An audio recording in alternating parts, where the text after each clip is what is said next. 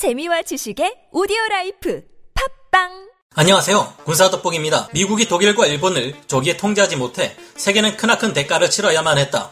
중국에게만큼은 똑같은 실수를 해서는 안 된다. 이 말은 포브스의 창립자인 스티브 포브스가 남긴 말로 크나큰 대가란 바로 세계 최악의 전쟁이었던 제2차 세계대전을 말하는데요. 대만을 둘러싼 미국과 중국의 패권 경쟁은 자칫하면 정말로 제3차 세계대전을 유발할 수 있을 만큼 거대한 갈등으로 여겨지고 있습니다. 얼마 전에는 중국이 H-20 스텔스 폭격기를 공개하며 미국의 항모 전단을 공격할 수 있다고 위협하기도 했습니다. 영국의 군사 전문 잡지인 제인스 디펜스 위클리의 항공기 전문가 존 그레베트는 H-20 스텔스 폭격기를 동원해 중국 주변의 제2열도선은 물론 그 이상의 지역까지 타격할 능력을 보유했을 가능성이 있다고 지적했습니다. 이는 곧 중국의 H-20 스텔스 폭격기가 미국의 아시아, 태평양 지역 자산과 이해관계를 위협할 수 있다는 것을 의미하는 것이라 그는 지적했는데요. 제2열도선은 괌과 사이판, 파푸아 뉴기니의 근해를 연결하는 가상의 선을 말하는데요. 중국은 H-20이 미국의 차세대 스텔스 폭격기인 B-21 라이더조차 모든 면에서 능가한다는 헛소리를 언론 매체를 통해 늘어놓고는 했지만 과연 그럴까요? 드디어 진짜가 옵니다. 올해 연말인 12월 세계 최강 미국의 차세대 스텔스 폭격기인 B-21 라이더가 등장합니다. 현존하는 어떤 레이더로도 탐지하는 것이 불가능하다는 압도적인 스텔스 성능을 갖춘 전략 스텔스 폭격기이자 세계에서 가장 비싼 항공기로 불리는 B2의 후속 폭격기인 B-21 또한 전 세계 어떤 방공 망도 뚫고 쥐도 새도 모르게 공격하는 것이 가능한데요. B-21 라이더 전략 폭격기는 B2가 맡았던 핵 투발 능력을 가진 스텔스 전략 폭격기의 기능뿐만 아니라 전투 지휘, 정보 수집 및 요격기, 전자전기,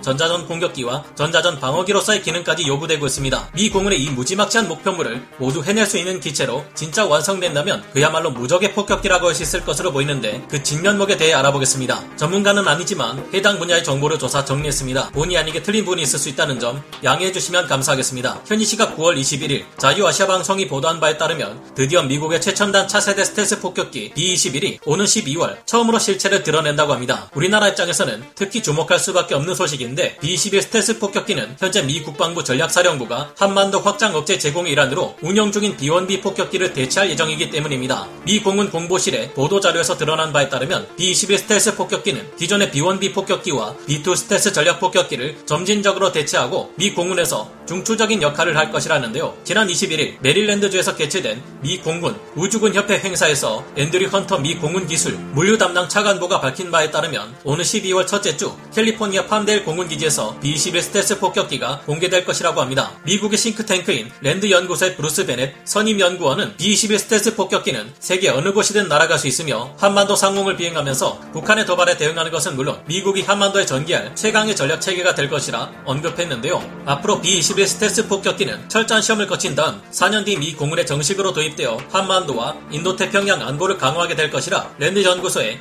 브루스 베넷 선임 연구원은 말했습니다. B-21이 얼마나 대단하길래 이렇게 난리일까요? 전장에서 가장 무서운 적의 공격 수단이라면 엄청난 폭장량을 자랑하는 거대한 전략 폭격기일 겁니다. B-61과 같은 전술 핵무기에서 엄청난 장거리 순항 미사일까지 엄청난 화력으로 무장하고 있는 폭격기가 이제는 레이더에조차 걸리지 않게 되었는데요. F-22나 F-35 같은 스텔스 전투기들은 기동 성을 위해 수직꼬리 날개를 완전히 없애지 못했기에 카운터 스텔스 전략에 쓰이는 VHF 밴드 레이더나 UHF 밴드 레이더를 통해 찾아낼 수 있는 것으로 알려져 있습니다. B-21 전략 폭격기가 목표로 하고 있는 최상위 수준의 스텔스성을 이뤄내기 위해서는 레이더에 걸리지 않는 물리적인 형태와 적외선 및 열 감지 장비에 탐지되지 않는 IR 스텔스 성능이 요구됩니다. 거기에 더해 놀라운 점은 고속으로 기동할 때 큰 소음과 우리의 눈, 가시 광선으로 식별되는 것까지 어느 정도 피할 수 있는 극한의 스텔스성인데요. 현재 운용 중인 B2 스텔스 폭격기가 단 두 대만 있으면 가능한 작전을 비스텔스기로 이뤄진 스트라이크 패키지로 똑같이 수행하기 위해서는 무려 최소 55대에서 많게는 79대에 달하는 항공기들이 필요한데요. 아무래도 폭격기를 호위하기 위한 제공 전투기 전력과 전자전기, 조기경보 통제기 등 기타 호위 세력이 동원된다면 훨씬 많은 예산을 감수해야 합니다. 이런 상황이니 극한의 스텔스성을 가진 폭격기가 적진으로 귀신같이 비집고 들어가 목표물만 파괴하고 빠져나온다면 그 이득은 엄청나다 볼 수 있는데요. B-21 레이더는 B2보다도 더욱 뛰어난 성능의 스텔스 폭격기로 알려진 만큼 현존하는 원숙한 군사 기술을 처음부터 끝까지 모두 사용할 수 있도록 개발되는 엄청난 폭격기입니다. B-21 차세대 스텔스 폭격기는 단독으로 작전을 수행하는 것뿐만 아니라 F-35 전투기와 F-22 전투기를 동원해 함께 작전하기 위한 각종 시스템도 마련될 예정인데요. 미국은 B-21을 본토에서 띄워 전 세계 어느 곳이 든 모두 타격이 가능하도록 할 계획이라고 합니다. B2 폭격기만 해도 전투 행동 반경이 5,556km 이를 정도이며 공중 급유를 받을 경우 더 늘어나는데요. 이를 훨씬 뛰어넘게 될 것이 B-21의 전투 행동 반경이라고 하니 어느 정도일지 상상조차 힘듭니다. B-21 폭격기는 적의 레이더에 걸리지 않도록 하기 위해 B2와 비슷한 가오리 형상을 하고 있을 것으로 추정됩니다. 화살 촉과 똑같은 모양을 가진 이런 형태는 전면 및 측면, 하단과 상단 및 후면에서도 레이더 반사 면적을 극도로 줄이는데요. 전투기에서 레이더를 비교적 많이 반사하는 수직꼬리 날개를 없애버리고 fly by wire 방식으로 기계가 날개의 미세한 조정과 추력 편향 노즐의 제어를 담당하고 있습니다. B21 또한 이 점은 마찬가지일 것으로 보이며 표면에는 스텔스 도료를 바르는 것 대신 첨단 레이더 흡수 메타 물질이 사용될 것으로 예상되고 있는데요. 하지만 폭격기가 음속 이상으로 비행할 때는 앞부분과 날개의 가장자리 부분이 공기 마찰로 인해 뜨거워지게 되고 이때 적의 적외선 감지 장치나 열화상 장비에게 노출될 가능성이 있습니다. B21은 이때 열을 제거하기 위한 냉각 시스템을 내장하게 되는데요. 또한 2차 기류가 엔진 대기 노즐로 유입되어 배기가스의 온도를 감소시키고 배출되는 열을 더욱 줄여줍니다. B21은 이와 같은 IR 축소 기술을 사용하기 때문에 현재 5세대 스텔스 전투기들보다도 더욱 감지하는 것이 어려울 것으로 보입니다. 그렇다면 소음 문제는 어떻게 해야 될까요? B2 폭격기는 이미 이 문제를 어느 정도 해결했고 매우 조용하다는 장점을 가지고 있습니다. 앨라배마 대학의 아제이 아그라왈 교수는 이를 위해 하프늄 카바이드와 실리콘 카바이드로 음향 스펀지를 만들었다고 하는데요. 엔진의 연소실 내부에 딱 들어맞는 도너츠 모양의 링을 만들어 음파를 흡수하도록 했다고 합니다. 그러면서도 항공기의 추력이나 연료 소비에 영향을 주지 않고 배기가스의 난류를 감소시킬 수 있다고 하는데요. B-21이 가진 스펙의 많은 부분은 아직 비밀이라 밝혀진 것이 없지만 최소한 B2 전략 스텔스 폭격기에 사용된 것 이상의 기술이 B-21 에 사용되지 않을까 추측되고 있습니다. 완벽한 스텔스를 위해서는 이제 카운터 스텔스에 많이 쓰이는 적외선 탐지 및 추적 장치, IRST 등의 장비에도 보이지 않아야 합니다. B-21은 스텔스 성능을 위해 표면에 메타 물질을 사용한다고 했는데요. 메타 물질은 자연적인 물질들이 할 수 없는 방식으로 빛과 음파를 상호작용하도록 설계되었습니다. 기본적으로 메타 물질은 음의 굴절률을 가지기에 빛에 닿는 순간 빛을 굴절시켜 물체가 없는 것처럼 보이도록 할 수 있는데요. 아무리 스텔스 기술이 개발되었다 해도 가시광선의 영역에서야 아직은 제한적이지만 적외선으로 메타 물질이 표면에 적용된 차량을 볼 경우 갑자기 차량이 투명해져서 없어지는 것을 볼 수 있는데요. 주변 온도를 적외선 카메라로 관찰한 뒤 차량이 부착된 타일 형태의 위장 패널의 온도를 주변 온도와 같게 만들어서 적외선 카메라로부터 숨을 수 있게 해주는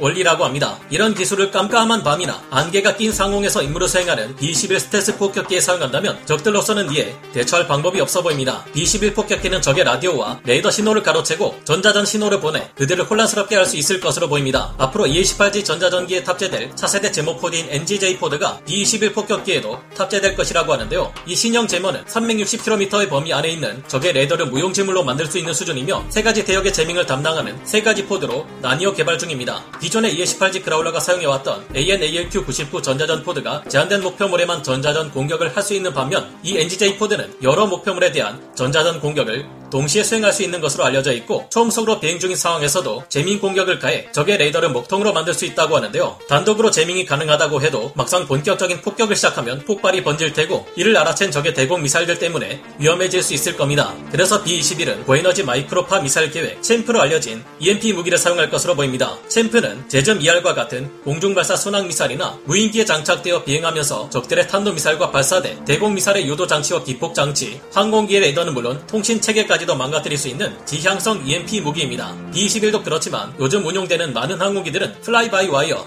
기계적으로 정밀하게 비행하는 시스템을 채용하고 있는데요. CHAMP의 공격을 받으면 이런 전투기들의 경우 비행 제어가 불가능해져 추락할 가능성도 있습니다. 여기서 멈추지 않고 B-21은 적의 네트워크를 해킹하고 악성 코드 패킷을 적의 센서 시스템으로 전송해 무력화하는 것이 가능할 것으로 추측되고 있는데요. 여기에 더해 B-21은 사람이 없어도 운용이 가능하도록 상황에 따라 인공지능으로 조종되는 무인기로 바뀔 수도 있다고 합니다. B-21은 bunker buster 항공폭탄은 물론 최대 150킬로톤의 위력을 가진 B-61 전술 핵폭탄까지 운용 가능해 더욱 무서운 전략 무기가 될 예정인데요. 과연 이 무서운 성능의 폭격기가 실제로 등장해 가격 폭등 없이 이제까지 말씀드린 성능을 발휘할지는 두고 봐야 하겠습니다. 하지만 확실한 것은 정말 무적의 폭격기라 부를 수 있는 슈퍼 스텔스 폭격기가 등장한다는 것이고 더 이상 중국과 북한이 피해 숨을 곳은 없다는 것이 되겠습니다. 그럼 오늘 군사 돋보기 여기서 마치고요. 다음 시간에 다시 돌아오겠습니다. 감사합니다. 영상을 재밌게 보셨다면 구독, 좋아요, 알림 설정 부탁드리겠습니다.